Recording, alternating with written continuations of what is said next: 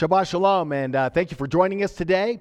Uh, we have a big COVID outbreak in Colorado, and everyone's sick. In fact, most of our staff, they're sick, a number of our leaders, a number of our members. And so as a result, we went ahead and canceled services just to give everyone a chance to recuperate and make sure those that are healthy don't get it as well. But uh, keep everyone in your prayers as we all uh, get strengthened and strong again. We'll be back next week on site. But thank you for joining us today. Uh, we're in part two of a series on the kingdom of God. And I've entitled part two, When the Messiah Became King. In series number one, we discovered that Jesus' central message and work was to usher in and establish the long awaited kingdom of God on earth as it is in heaven. In fact, he called this the gospel of God. It all began nearly 2,000 years ago and as prophesied, this kingdom is still growing and will come into its glorious phase when Jesus returns. In this teaching, we're going to look at when Jesus, the Messiah, became king over his Father's kingdom and what that means for us as followers. So I'm going to pick this up in Daniel, an ancient prophecy that Daniel gave. Uh, and this has to do with the kingdoms that he saw in his vision. This is uh, chapter 7. And in the midst of these uh, visions that he was having, he had this really uh, peculiar one that resolves around or revolves around this figure called the Son of Man. So I'm going to pick this up. It's verse 13 of Daniel chapter 7. Daniel says, I kept looking in the night visions, and behold, with the clouds of heaven, one like a Son of Man was coming. Keep that in mind. This phrase, Son of Man, one like a Son of Man was coming. Was coming where? Was coming from where and going where, right? So, this Son of Man, who is this figure that we're looking at, and what does it mean for us today? Uh, I think it's interesting to note that this is one of the uh, favorite titles that Yeshua uses in reference to himself, the Son of Man. And you'll see in a few moments why that's so uh, powerful. Uh, so it says, One like a Son of Man was coming, and he came up to the Ancient of Days and was presented before him. So, in this passage that we're looking at, the Son of Man is coming into heaven. This is where the Ancient of Days dwells. This is heaven.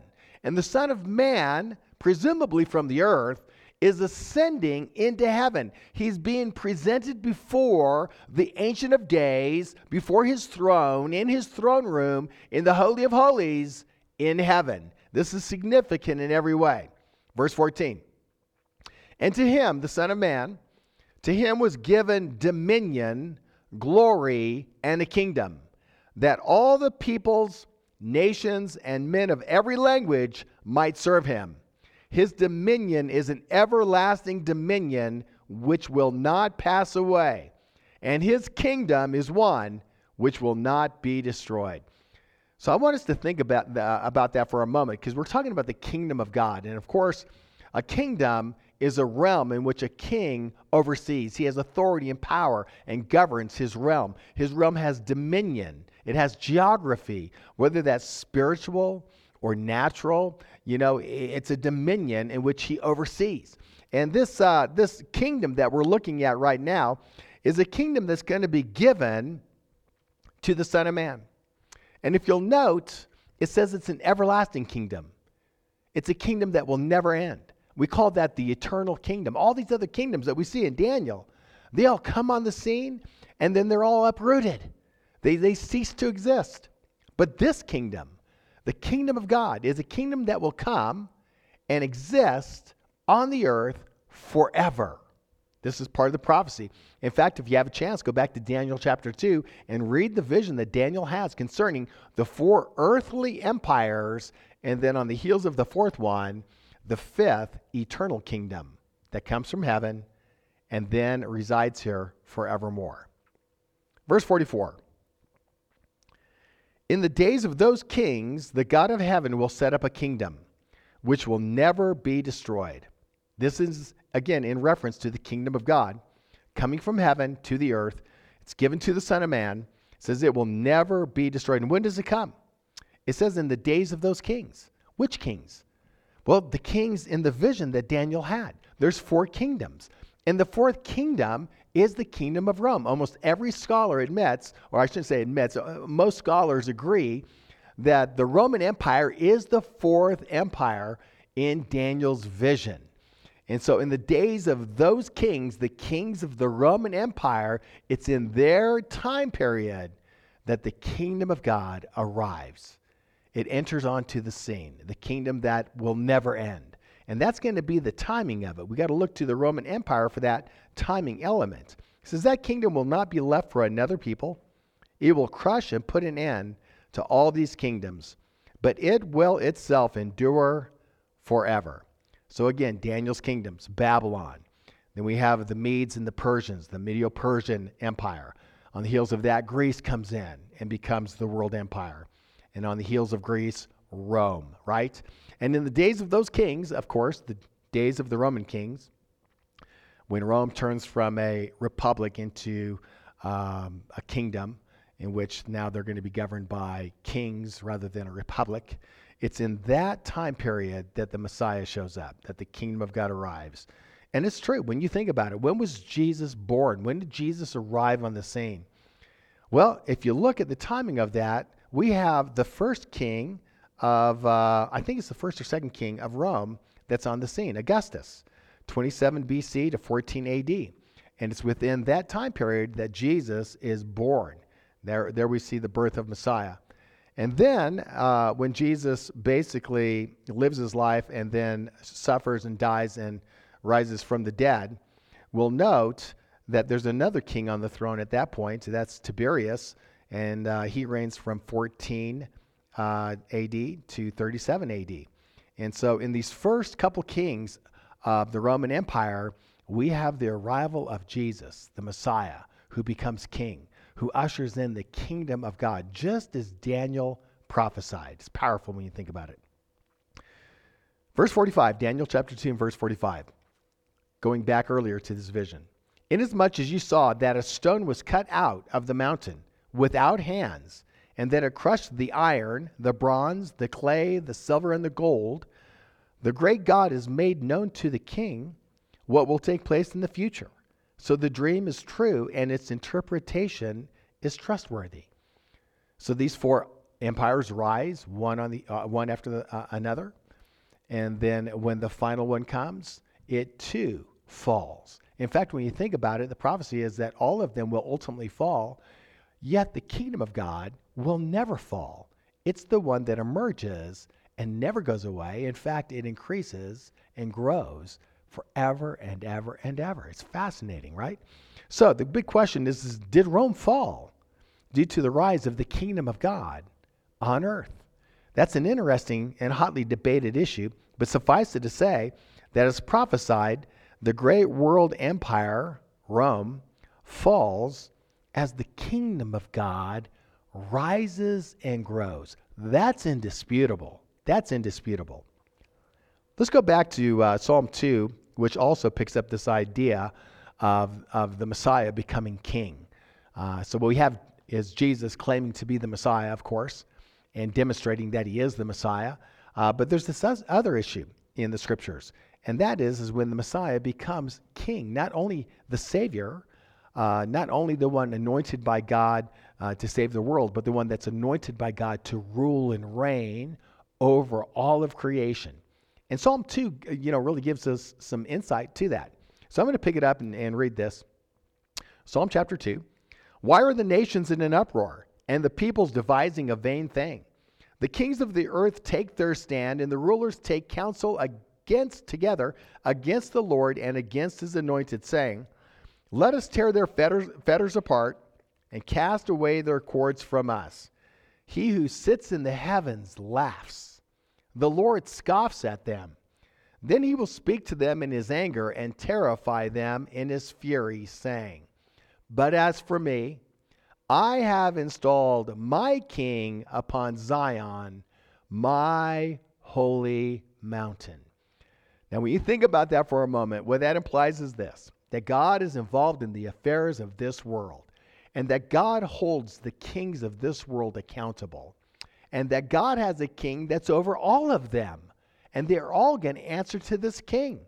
And that king is, in fact, David. David is the forerunner in this kingdom that's coming to us.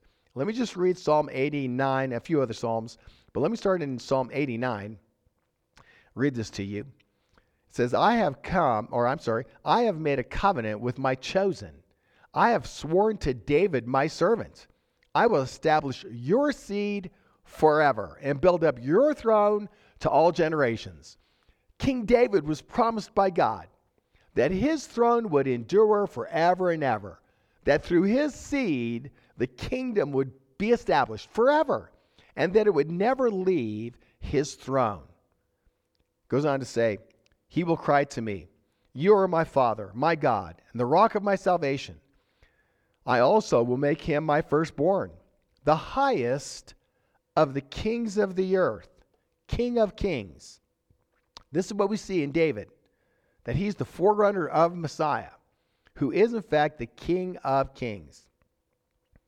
Verse 28 My loving kindness I will keep for him forever, and my covenant shall be confirmed to him. So I will establish his descendants forever, and his throne as the days of heaven. Again, this is the eternal kingdom to come. Verse 30. If his sons forsake my law and do not walk in my judgments, if they violate my statutes and do not keep my commandments, then I will punish their transgression with the rod and their iniquity with stripes. But I will not break off my loving kindness from him, nor deal falsely in my faithfulness. My covenant I will not violate, nor will I alter the utterance of my lips. Once I've sworn by my holiness, I will not lie to David. His descendants shall endure forever, and his throne as the sun before me. It shall be established forever like the moon, and the witness in the sky is faithful. David's kingdom shall never end. David's throne will never miss having on it one of his descendants, even if they're disobedient.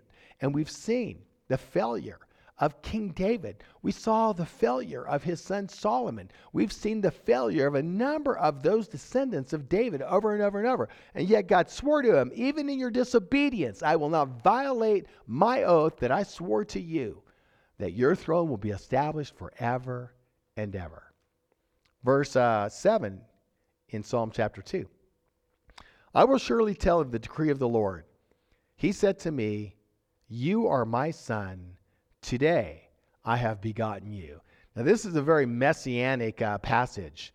Uh, it's, it's really kind of um, inspired a lot of commentaries related to this idea that within this passage, the Messiah is being revealed. Of course, in the forerunner of David, but, but on and, and, and later, it's, it's really going to be one who comes, who is a descendant of David, who is in fact the Messiah, who is anointed by God to become king over all of creation, not just the earth, but all of creation, things seen and unseen, from the heavens all the way down to the earth and below the earth. He becomes Lord over all of it. And it says here, He said to me, You are my son, today I have begotten you. Now, this is kind of an ancient Near East um, uh, language or liturgy for the coronation of a king. This is what kings would say over their sons or whoever they anoint to take the kingdom after them. This is part of the phraseology that's found. And it's, it's kind of unique to ancient Near East uh, um, uh, kingships and kingdoms.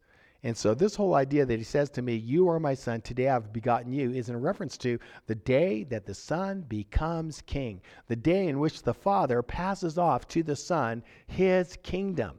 And it's at that point that the Son becomes King of Kings and Lord of Lords as the Father steps aside and allows his Son to rule and reign over his kingdom.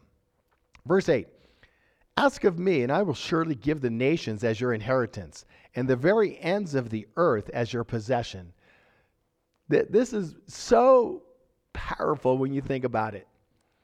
The promises that God gave to Abraham, Isaac, and Jacob, and the descendants of Jacob, that they would have a land, a promised land that was, you know, flowing with milk and honey, and that that was theirs, right? That was theirs to keep.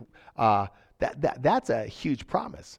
But it's more than that. It's more than that. Not only are they given the promised land, but it says to the Messiah, all the nations will be given to him. All of that is given to him. And so it's not just the promised land, it's the world as we know it. And we in Messiah become the ones that inherit the world as we know it. So let me go on and, and uh, kind of, kind of um, tie this together. In verse 10, God now speaks to the kings of this world. He says, Therefore, O kings, show discernment, take warning, O judges of the earth. Worship the Lord with reverence and rejoice with trembling.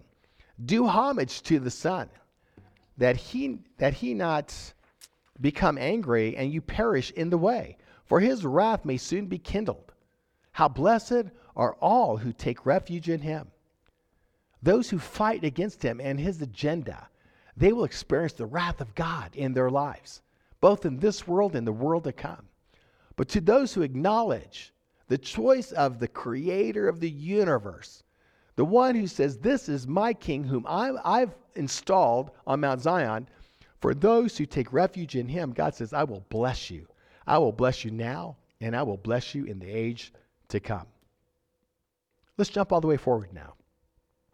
I want to take a look at the Apostle Paul and how he actually reaches back to Psalm 2 and clarifies for us the fulfillment when the Messiah actually became king.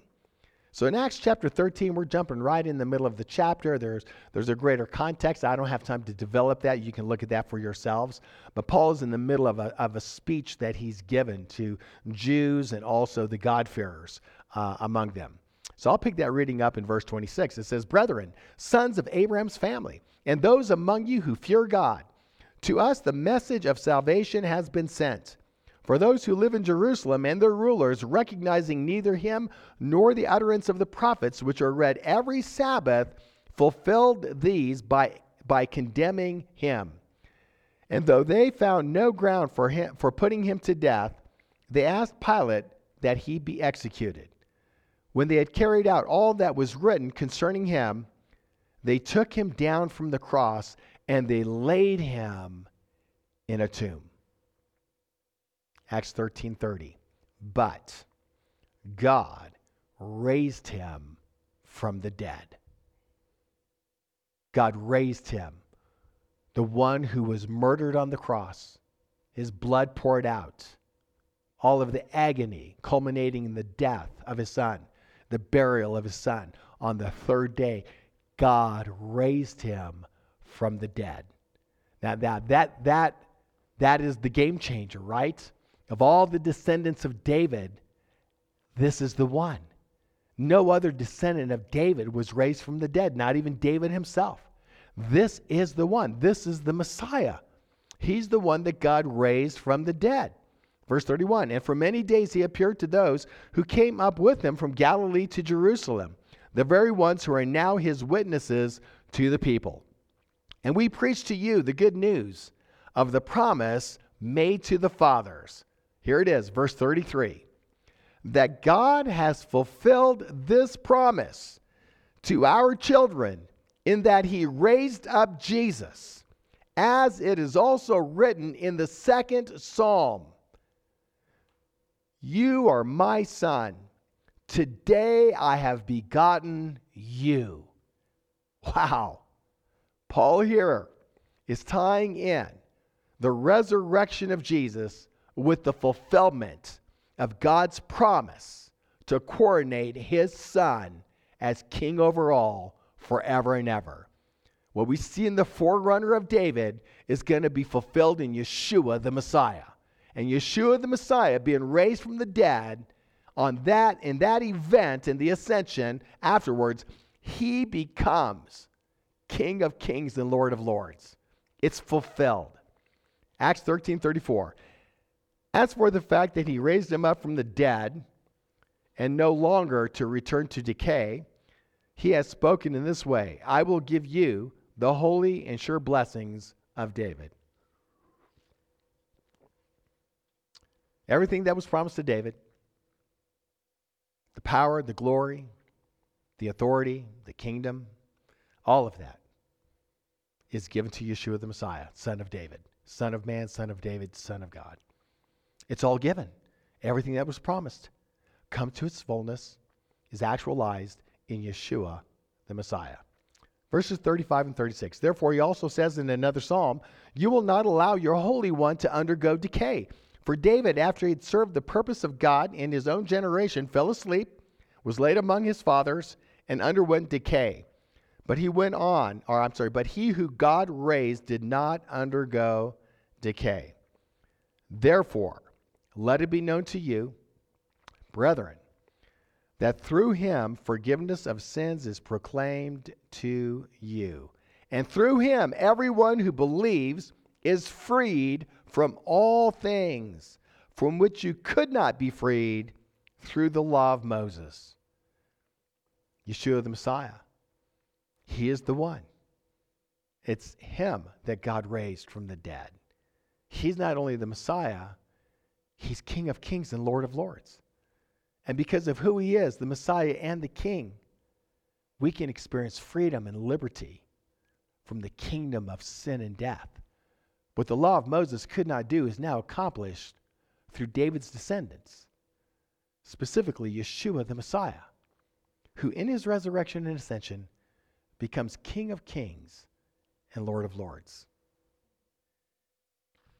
As we uh, bring this to a conclusion, I want to make some applications for us.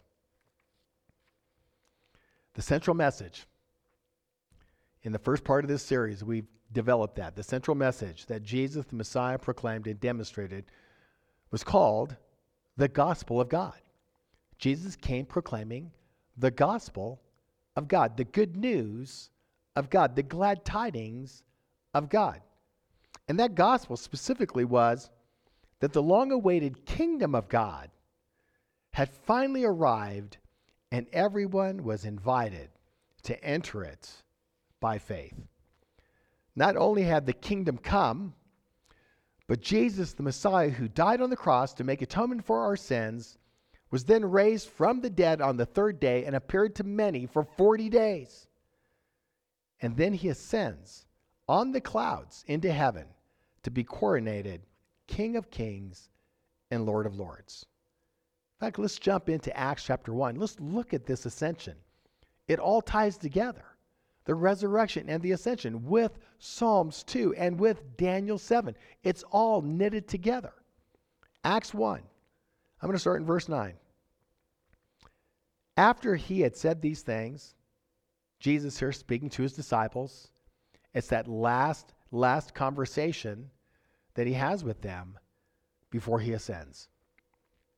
And after he had said these things, he was lifted up while they were looking on, and a cloud received him out of their sight. A cloud, isn't that interesting? Yeah, if we go back to the Daniel passage,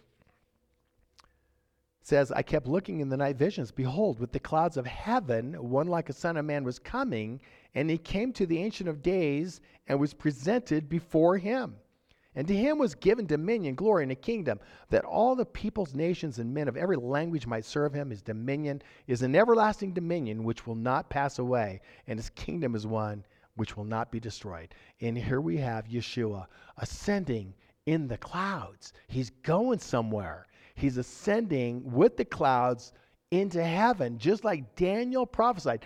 Daniel saw the vision of the ascension of Yeshua and Yeshua ascends into the clouds, into heaven to receive the glory, the power, and the authority of the kingdom of God. He becomes King of kings and Lord of lords.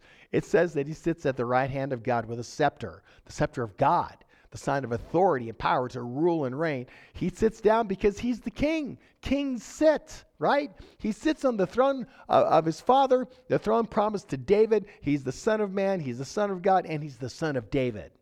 And he's the one that sits as King of Kings over all creation. Yeshua, our Messiah. Not just the Messiah, he's the King of Kings and Lord of Lords. And as they were gazing intently into the sky while he was going, behold, two men in white clothing stood beside them. They also said, Men of Galilee, why do you stand looking into the sky? This Jesus, who has been taken up from you into heaven, will come in just the same way as you have watched him go into heaven. Just like he ascended in the clouds and went into the heavenlies, this same Jesus, the Messiah, who's become King of kings and Lord of lords, that Messiah, that King is coming back in the same way that he left. How did he leave? On the clouds. How's he coming again? On the clouds of heaven. Behold, he comes on the clouds, and every eye will see him, even those that pierced him. And so we have this uh, amazing connection with the writers of the apostolic scriptures and with those prophecies made to King David in the Psalms and also uh, the prophecies in Daniel chapter 2 and Daniel chapter 7. Goes on to say he is now seated at the right hand of God. Um, actually, this is my commentary. He's now seated at the right hand of God, where he's ruling and reigning over all authorities and powers in heaven and in earth. So, what does that mean for us, the followers of Jesus? What does that mean for us who have received Jesus as the Messiah, Savior, and also as King? What does that mean? Well, it means this our rabbi, our rabbi is King of Kings and Lord of Lords. Our rabbi is not just the Messiah, he's the King of Kings and the Lord of Lords. He's ruling and reigning over everything. The Father has given to him the kingdom, the rule and reign to govern us, to heal us, to restore us. That's our rabbi, Rabbi Yeshua HaMashiach. I had some interactions with an Orthodox, actually or, ultra Orthodox uh, Jewish rabbi, and uh, we were dialoguing. And uh, as we did that, he made some comments about uh, asking us who we who we were, and he he was thinking that we were Christians of some sort. Uh, and I began to explain to him uh, that we're messianic. And as I was beginning to explain, he just he took off. I mean, he kind of knew what we were talking about. He says, "No, I know, I know who, I know who you are. You, you know, who, who who are messianics, right? In contrast to maybe what we understand about Catholics or Protestants." He says, "I know who you are." He says, "We know your rabbi. We know the one from Galilee. Your rabbi is from Nazareth in Galilee." I thought that was fascinating that he would say that. Uh, and I don't know if he was making that pejorative. I don't think he was. I don't think he was really spinning that very positive either. I think he was kind of neutral. He was just making those comments. But I thought to myself, that's a great compliment. Because that, that, that is my rabbi. That is our rabbi. He is from Galilee. He is the one that has come, suffered and died for us on the cross, making an atonement for our sins so that we could be forgiven and ushered into the rule and reign of our Father in heaven, into the dominion of the kingdom of God, experiencing the compassionate and wise rule of the kingdom of heaven. Now, in Him, in the Messiah, we are forgiven and born again. Forgiven. Now, we've all been involved in sin. We all have a past. We all have skeletons in the closet. Yet we have this you know, ongoing struggle with guilt and shame. Well, in Messiah, we've been forgiven. We've been cleansed of that. We don't carry the burden of shame and guilt anymore. We've been freed from that. And that liberty, that freedom from guilt and shame, I mean, that's priceless. I, I wouldn't give that up for anything. That in Messiah, not only have my past sins been forgiven, my present sins are forgiven. The sins I sin in the future forgiven. That was the promise of God.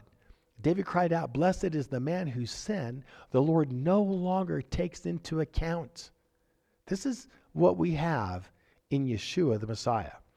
He's the one that has ushered in the kingdom of God. The dominion of the Father, the rule and reign of the Father in heaven has come to the earth. It arrived here 2,000 years ago. His love, His joy, His peace meaning, and purpose, all tied into his kingdom. It's here. It arrived 2,000 years ago. And he has an agenda. Jesus has an agenda, a kingdom agenda. And that agenda is to advance his kingdom on this earth. Think about that for a moment. I know a lot of people say, well, there's no way his kingdom's here because if his kingdom's here, how do you explain all the evil, all the sin, all the suffering, and so forth? Well, I didn't say it was here in its fullness. I said it's arrived. It's here. It's established. It's growing. It's going somewhere. It's going to come into its glorious phase when he returns. But suffice it to say, it's already here. This is what he said when he was teaching his disciples how to pray. He says, Pray in this way Our Father who art in heaven, hallowed be thy name. Thy kingdom come, thy will be done on earth as it is in heaven. On earth. Think about that for a moment. Your kingdom that's in heaven. He says, Let your kingdom come. Let your kingdom come where? To the earth. Let your kingdom come and let your will be done on earth as it is in heaven. Jesus has opened the way into this kingdom. He's opened it up to all who will turn from their sin and receive him as their Savior and King. If you have not done that, you need to do that. You need to bow your head and just say, Lord Jesus, I'm a sinner. I'm racked with guilt and shame. I, I come, I bring that before you, I bow before you. Forgive me, forgive me. I receive you as my Savior and my King. You need, if you haven't done that, you need to do that and thereby enter into that kingdom, that kingdom of forgiveness and cleansing, of hope, of joy and love. That's what you need to move into. This kingdom is an eternal kingdom, it will never, ever end. Mark chapter 4, I want to read this to you. And Jesus said, How shall we picture the kingdom of God? Or by what parable sh- should we uh, present it? It is like a mustard seed, which, when sown upon the soil, though it is smaller than all the seeds that are upon the soil, yet when it is sown, it grows up and becomes larger than all the garden plants and forms branches so that the birds of the air can rest or can nest under its shade. He says, This is a picture of the kingdom. And the picture he gives us is the picture of a mustard seed. It starts and it's so small that no one notices. In fact, it's the smallest of all the seeds. So when you take and look at the agricultural context of this parable, it's the smallest, smallest one of all the other seeds. And yet when it grows, it gets larger and larger and larger till finally it's larger than all of the other plants combined. Combined. So Jesus' kingdom grows, and that kingdom gets bigger than any other kingdom in this world. In fact, all the other kingdoms put together are outnumbered by the subjects of his king or his kingdom. His kingdom is by far the largest. We've seen that. The growth of his kingdom throughout the world for 2,000 years now is the largest. In terms of kingdoms, it is the largest and it's still growing and will continue to grow until he comes again. He has empowered and commissioned us to influence and lead others into his kingdom. That's Matthew 28. We're familiar with that. I want to read that again. This is our mission, our vision. This is what we're called to do. This is our mandate. You know, coming coming to congregation week in, a week out, a week in, a week out. There's so much tied into that. It's so powerful and the blessings associated.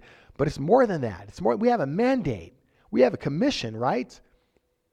Jesus says that he came up and spoke to his disciples, saying, All authority has been given to me in heaven and earth. Go therefore and make disciples of the nations, baptizing them in, in the name of the Father, the Son, and the Holy Spirit, teaching them to observe all that I've commanded you. And lo, I am with you always, even to the end of the age. That's our mandate to go and make disciples of the nations, to go and lead people into the kingdom of God, to help people receive Jesus as their Lord and Savior, as their King and Savior. That's our job. That's what we're supposed to be doing. We need to look around at the people in our lives. They got us put in our lives. We need to ask them about, about Jesus. We need to have a dialogue with them about Jesus. Now, of course, you want to do that at uh, the appropriate timing, right? But to ask questions that lead them into a dialogue about Jesus and see where that goes is what we're called to do. We got to talk about Jesus. We got to introduce them to Jesus and make sure that they enter into the kingdom of God and experience what was promised to all of humanity, to the Jew first and also to the Gentile. That's our job. And then on the heels of that, to teach them to observe all that He's commanded. This is where we teach them the ways of God. This is where we teach them the Torah, which means the instructions of God, so that they can experience liberty in their lives on earth as it is in heaven. Bring them into the kingdom, teach them Torah. That's what we do. That's who we are. That's what makes us unique, by the way. We don't just believe in Jesus, we also embrace the Torah as a way of life. We don't just believe in the Torah, we also believe that Jesus is the way, the truth, and the life, and no one comes to the Father except through him. That's so important for us to understand. Most churches, they, want, they, they, they don't want much to do with the Torah. Rabbinic synagogues, nothing to do with Jesus. We're that middle zone. We believe in Jesus and we celebrate the commandments of God.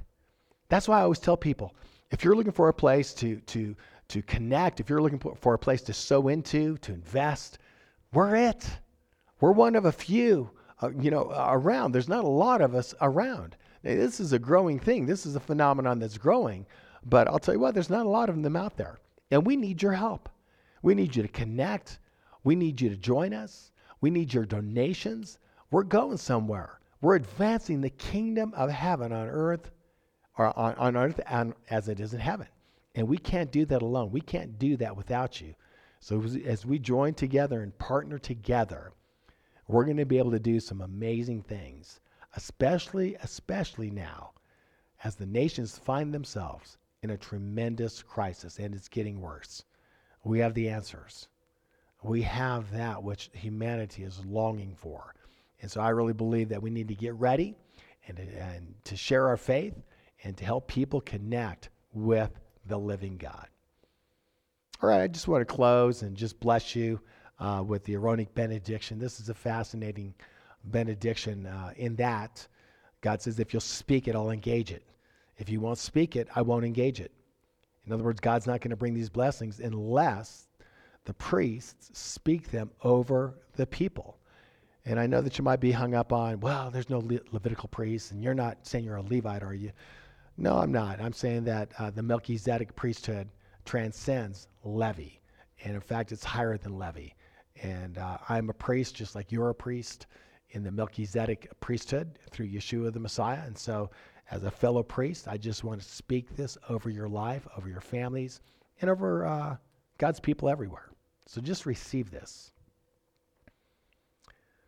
Yahweh spoke to Moses Tell Aaron and his sons, this is how you are to bless the people of Israel. Say to them, Yahweh bless you and keep you. Yahweh smile on you and gift to you. Yahweh look you full in the face and make you prosper. In so doing, they will place my name on the people of Israel. And then I will confirm it by blessing them. Shabbat Shalom. See you next week.